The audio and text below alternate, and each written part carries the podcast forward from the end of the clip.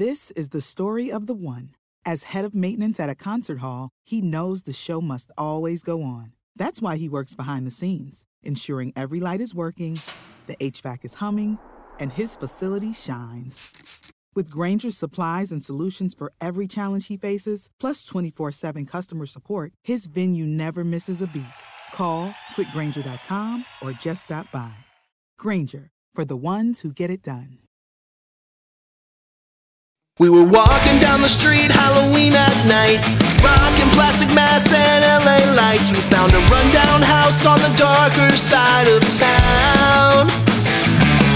Some older kids were gathered, they were spinning yarns about a bloodthirsty creature that had snakes for arms. He'd show you how you'll die if you said his name out loud. They promised us their whole candy haul. If we went and tried to find the truth of it all. Before you knew it, we were up the stairs, breaking in a house on a Hello, listeners, and welcome to Ohio Mysteries. You're listening to a clip of All Hallows Steve by Toby Danger. This new comedy rock band from Akron, Ohio, is our feature Ohio music artist tonight. So hang out with us to the end of the podcast. We'll tell you more about them and let you listen to that entire song. But right now, let's throw another log on the fire, campers. Let's dig up a new Ohio mystery.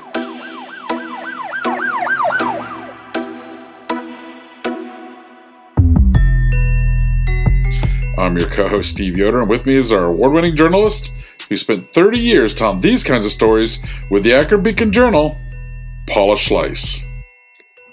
Hi, everybody. First, I want to preface this episode by saying please continue looking over your child's Halloween candy. There are a lot of horrible people out there, and of course, there is an inherent risk in accepting candy from a stranger.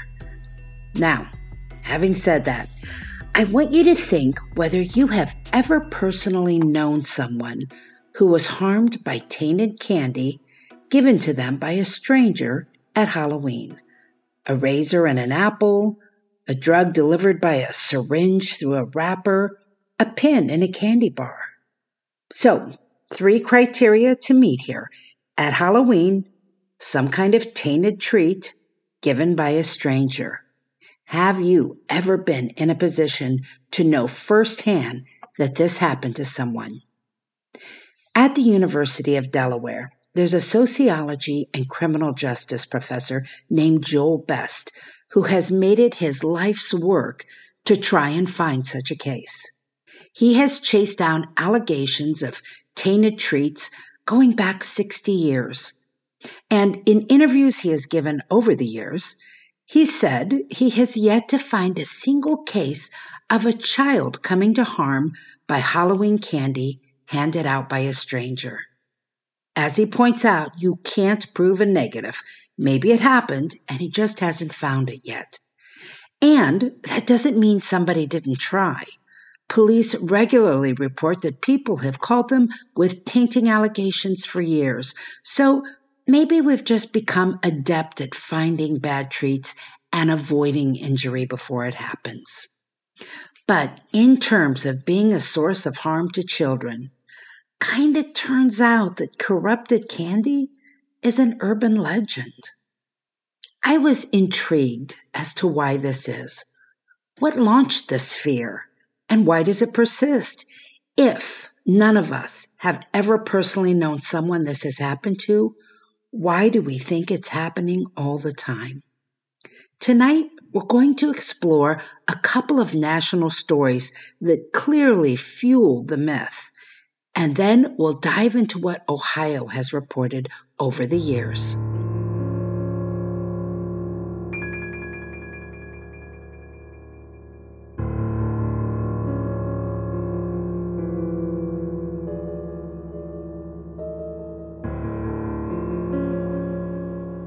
First, the mystery of how it came to be that parents who train their children not to accept candy from strangers and not to stay outside after dark then encourage their children to dress up as evil creatures, stroll the neighborhood after sunset, and bang on the doors of unknown people to ask for candy.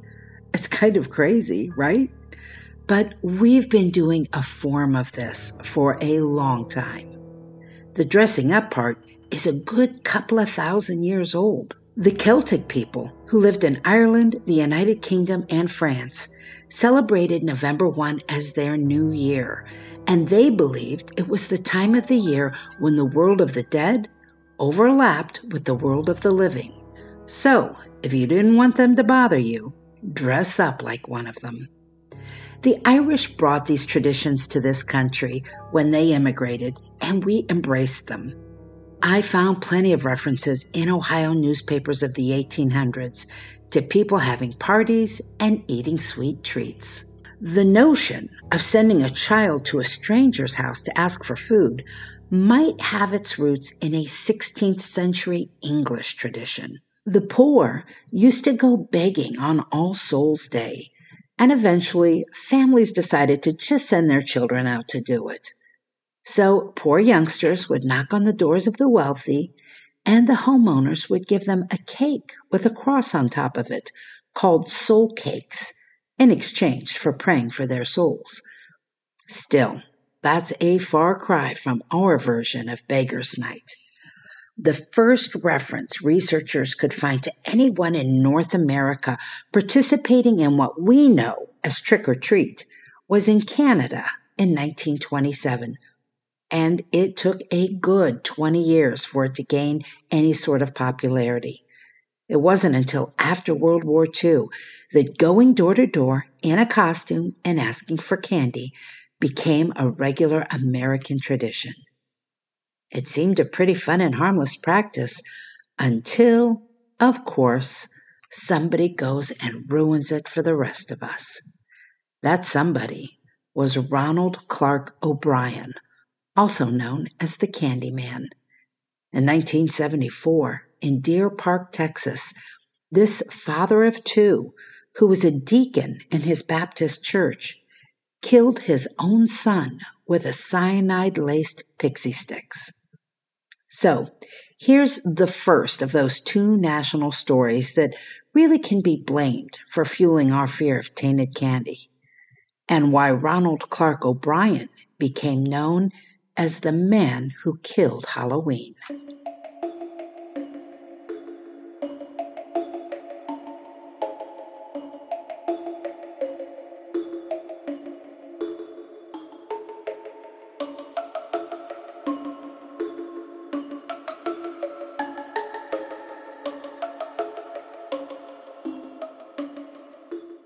Halloween 1974 was a crisp autumn night the O'Brien family had dinner with friends.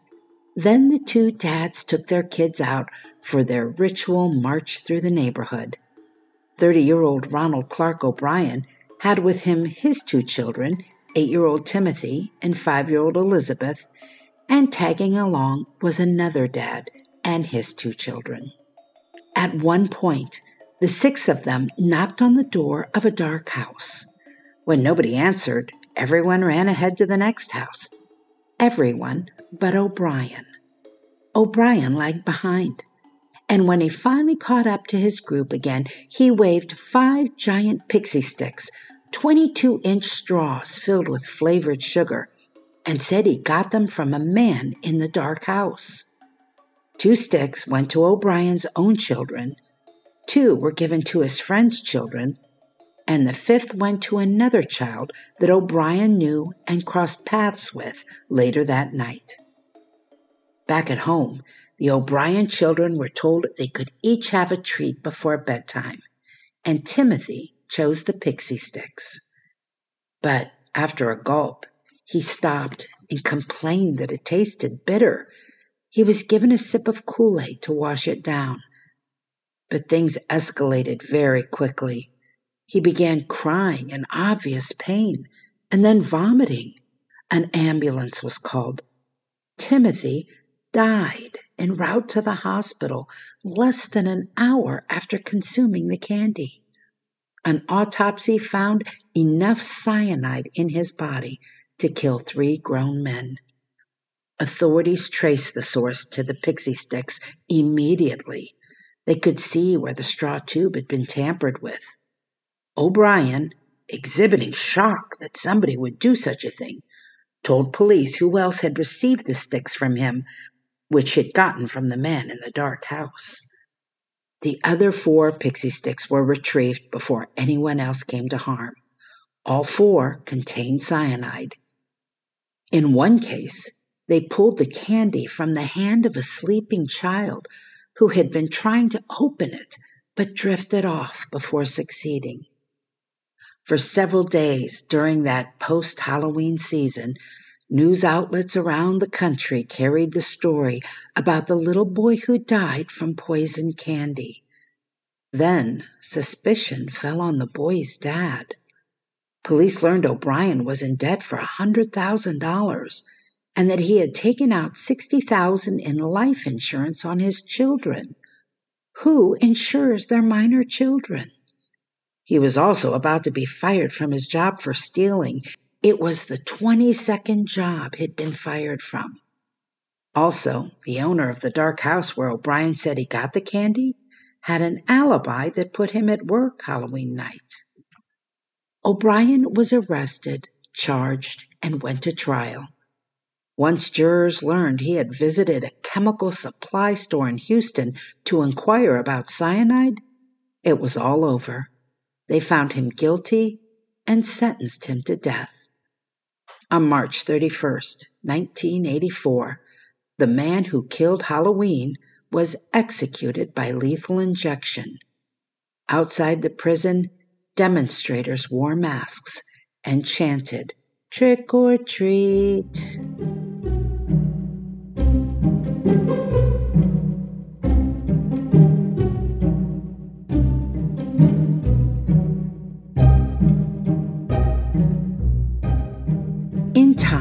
The facts of this case faded. This was never a stranger danger situation. It was a tragic case of a father murdering his own child for financial gain. But in time, all people remembered was that a child died eating poisoned candy at Halloween. It cast a shadow over many a carefree childhood, and the idea of it was reinforced eight years later. This is the second national story that really played into our fears. A tragedy that reminded us human beings are capable of randomly poisoning others for some deranged thrill. In late September of 1982, some twisted mind laced Tylenol capsules with cyanide then randomly set them around pharmacies in Chicago. Seven people died before the source was figured out. This case is actually the reason for a lot of the packaging you find on today's over the counter medicines. Police have a top suspect in that case, but could never find the evidence to charge him. And since this is the 40th anniversary of the Tylenol murders, the Chicago Tribune has done a multi part story and podcast on it. Go to chicagotribune.com if you're interested in learning more. Now, because these deaths happened just as people were beginning to decorate for Halloween, buy their costumes, and pick up their candy, it made a huge impact on the season. Many cities canceled Beggar's Night rather than risk the chance of a copycat killer. But was this fear warranted? That University of Delaware sociologist who has looked into allegations of candy tampering from the past 60 years said every thread he followed from a dead or injured child led to one of the following an adult trying to get money, a child trying to get attention, a family covering up because their child ingested illegal drugs, or the child was proven to have a medical condition and the timing of Halloween was a mere coincidence. I'm Richard Syrett. Join me on Strange Planet for in depth conversations with the world's top paranormal investigators, alien abductees, Bigfoot trackers, monster hunters, time travelers, alternative archaeologists, remote viewers, and more. As I was on the way to Area 51, I was stopping on the side of the road and just taking measurements. And I found this one spot where time slowed down by a fraction of a second. It's not supposed to do that from the two big categories animal mutilations and human abductions. You have to conclude that genetic material is being harvested. Well, I reached for a rifle and uh, I, I, turned and looked, and it was it was already moving away, and it was descending the bluff. Uh, there's no way any human could have went down it. It was probably a 75 degree angle straight down, almost. On Richard Syrett's Strange Planet, we're redefining reality. Listen now wherever you get your podcasts do not go any further. Turn around, go home.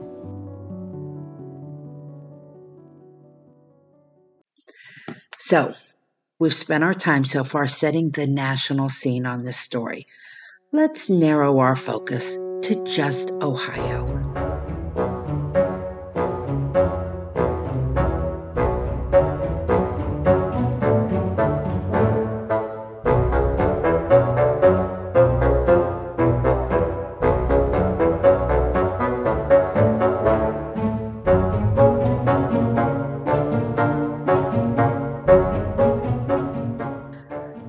Don't have access to every newspaper in the state, so be aware my research is limited. I'm just going to share what I found. The oldest case I could find of someone alleging Candy had been poisoned was in 1967. It was a story in the Port Clinton Herald and Republican. That's in Ottawa County in northwest Ohio. And police said they had been called by folks at a Halloween party who feared drugged candy had been given out during trick or treat. Someone else called the radio station to share that same allegation, and panic ensued. But police checked with all the hospitals that night and the schools the next day and couldn't find a single report of anyone becoming ill. They deemed the call a hoax. While I didn't find any specific reports of bad candy over the next three years, families were clearly on their guard, and allegations started popping up again in 1970. That year, law enforcement agencies asked newspapers to print warnings to parents to look over their children's candy bags before letting them eat anything and to make sure all candy was in its original factory sealed wrapping. The Associated Press piece said apples had been found containing double edged razors and included a sentence about two boys from Coshocton, Ohio, who said it happened to them.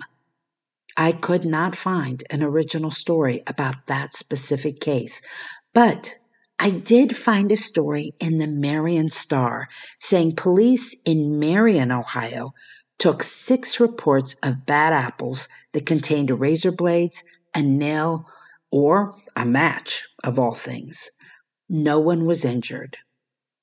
It wasn't until 1972 that I found a second allegation of bad candy hurting a trick or treater. The Cincinnati Enquirer reported a 20 month old boy named Paul Black from the suburb of Hillsboro in Highland County was admitted to the hospital in critical condition. It was a close call. There was a point he actually stopped breathing. Hospital authorities told reporters he had eaten poison candy. But a few days later, officials walked it all back, saying the culprit was just a case of infectious diarrhea. Little Paul Black recovered and returned home. So nobody was hurt by bad candy that year. But maybe it wasn't for lack of trying, because in the story about little Paul, the Enquirer reported the results of a survey of police departments throughout the Cincinnati area and found nine complaints alleging tainted goodies, from pins and needles found in candy bars to the popular razor in the apple. We have no way of knowing if these cases were hoaxes or authentic, but none caused injury.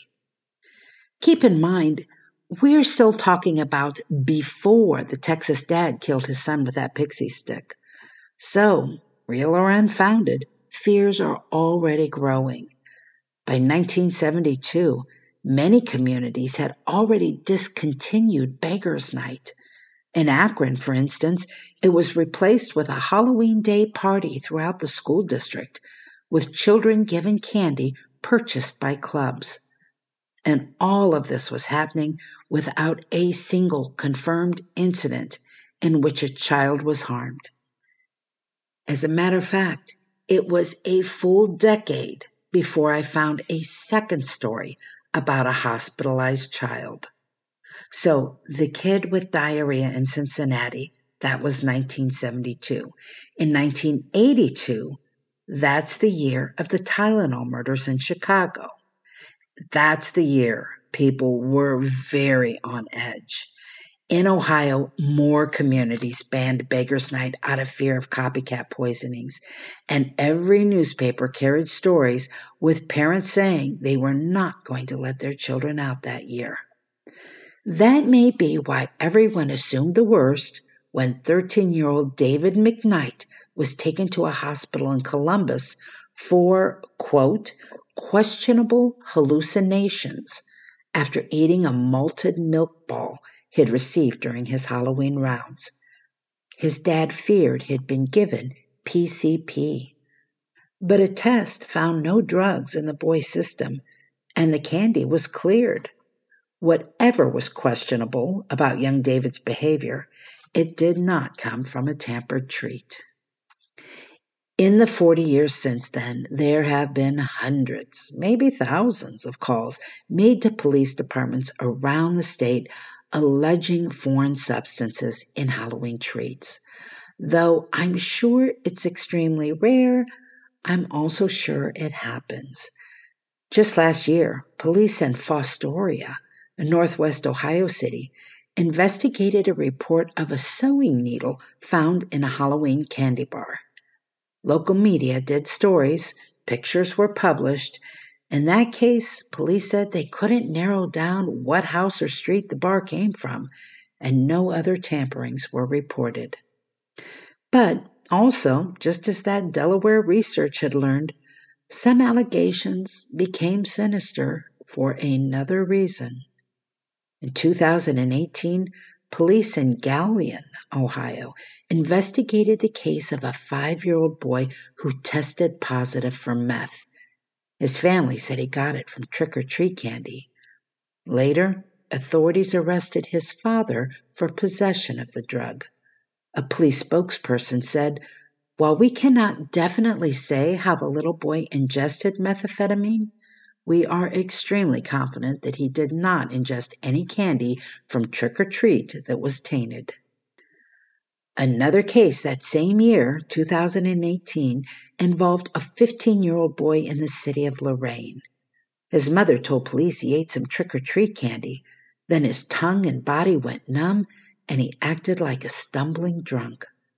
Lorain police later said the candy was sent to a lab for testing and that whatever the boy was experiencing, it was not the result of tainted candy. Now, after all of that, I do have a case from Ohio that makes me wonder if the Delaware researcher missed a case of legitimate harm.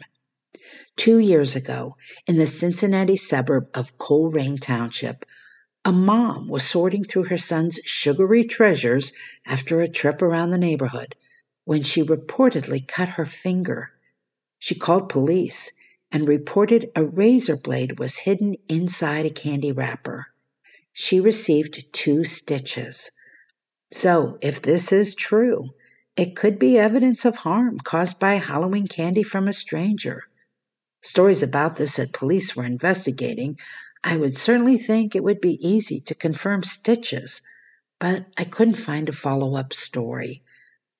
Here's something else I couldn't find a single story about anyone in Ohio ever being arrested for tampering with Halloween candy.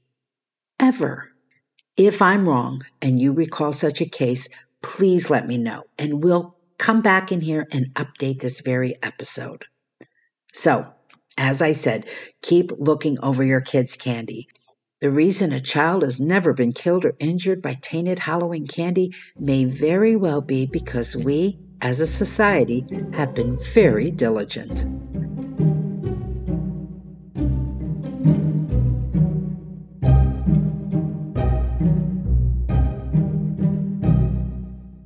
Now, since Halloween is supposed to be a happy holiday, let's end this episode by putting candy back in a good light. Here are some random facts you can impress your friends with at any of the parties you attend this weekend. Halloween is the second largest commercial holiday in America, second only to Christmas. Americans spend an estimated $3 billion on Halloween candy every year. That's billion with a B. I can't wrap my head around it. Also, Halloween is the top U.S. holiday for chocolate sales. Since chocolate candy bars are the most popular treat to give out, not even the Easter Bunny or Valentine's Cupid can keep up. I'm going to let you take a guess at which is America's most beloved candy at Halloween. What is the one thing we can't wait to find in our trick or treat bag? I'm going to give you a moment to think about it. Five, four, three, two, one. Time's up. The favorite is Reese's Peanut Butter Cups. I actually asked this question of three random people I knew today and they all got it right. So I guess no mystery there. And what is the least favorite? What nobody wants to find in their bag. I'll give you a hint it's not a chocolate bar. Now, here are a few seconds to think about it. Five, four, three, two, one. Time's up. It's candy corn. But get this we still buy 35 million pounds of the orange, yellow, and white treats every year. And I guess I'm in the minority. I rarely pass a bowl of candy corn without scooping up a few. And that's it for tonight, listeners. For photos, news clippings, and more on this and every episode, hop on over to our website, ohiomysteries.com. And that brings us to tonight's featured Ohio musical artist. Toby Danger is a comedy rock band out of Akron, featuring Ryan Collins on guitar and vocals, Josh Eisen on bass and vocals, and Josh Arthurs on drums. Josh Arthurs explained, We were all in other bands when we were younger, and somewhere along the way got married and started families. Our love for making music never went away, so we took our passion for comedy and rock and roll and combined them to create something unique. We are just some funny rock and roll dads, and our desire is that you come to a show, have a few laughs, and rock out with us. The song we're featuring in this episode is All Hallows Steve, written about the scariest thing known to man getting older. The lyrics are a hoot, so be sure to pay attention. Now, you can find more about the band at tobydanger.com. Their focus this holiday season is to get a couple of more singles released. Then they hope to start booking dates in 2023. So maybe we'll hear more of them next year. Don't forget, if you are a musical artist in or from Ohio making original music, drop us a line at feedback at ohiomysteries.com. We'd love the chance to make our fans your fans.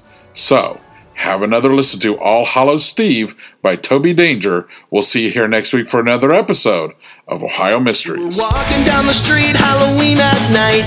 Rocking plastic masks and LA lights. We found a rundown house on the darker side of town. Gathered, they were spinning yarns about a bloodthirsty creature that had snakes for arms. He'd show you how you'll die if you said his name out loud. They promised us their whole candy haul. And we went inside and tried to find the truth of it all. Before you knew it, we were up stairs, breaking in a house on a double dare. But we were not prepared for what we saw. His name is All Hallows Steve, and he comes on every Halloween. We're every cocky little children need a fright. And he didn't have snakes for arms, but he had a terrifying charm. Cause he told us what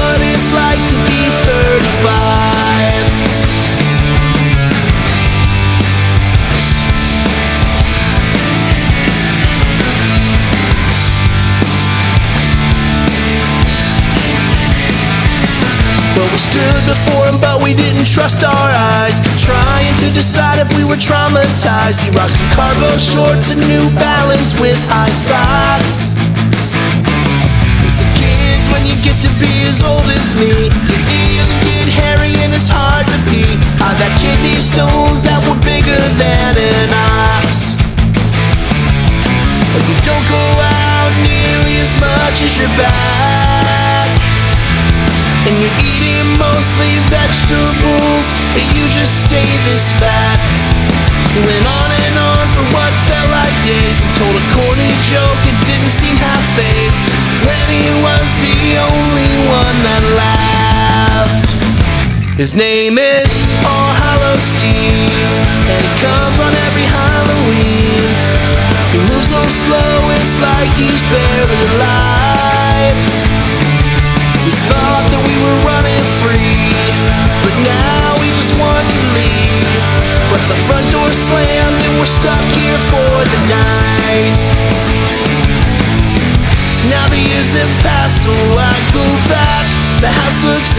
But the door is cracked. I go in and hear a creak. Was that the floor or just my knees? See a little kid and he's tracking mud. So I pop around the corner shouting, Hey there, bud! Smile and I wave, but this brat just points at me. And then he screams, he screams, it's All Hallows Steve. I guess the torch has been passed to me. It's an must uphold. Tuck my polo shirt into my jeans Cause I know I'm about to make a scene Cause there's nothing scarier than getting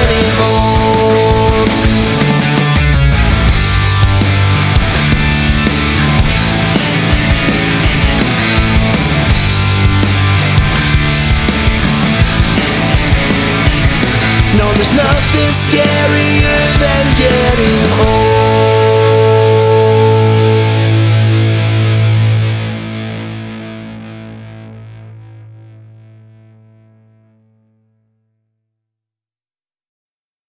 need mealtime inspiration, it's worth shopping Kroger, where you'll find over 30,000 mouthwatering choices that excite your inner foodie. And no matter what tasty choice you make, you'll enjoy our everyday low prices, plus extra ways to save, like digital coupons worth over $600 each week. You can also save up to $1 off per gallon at the pump with fuel points. More savings and more inspiring flavors make shopping Kroger worth it every time. Kroger, fresh for everyone. Fuel restrictions apply.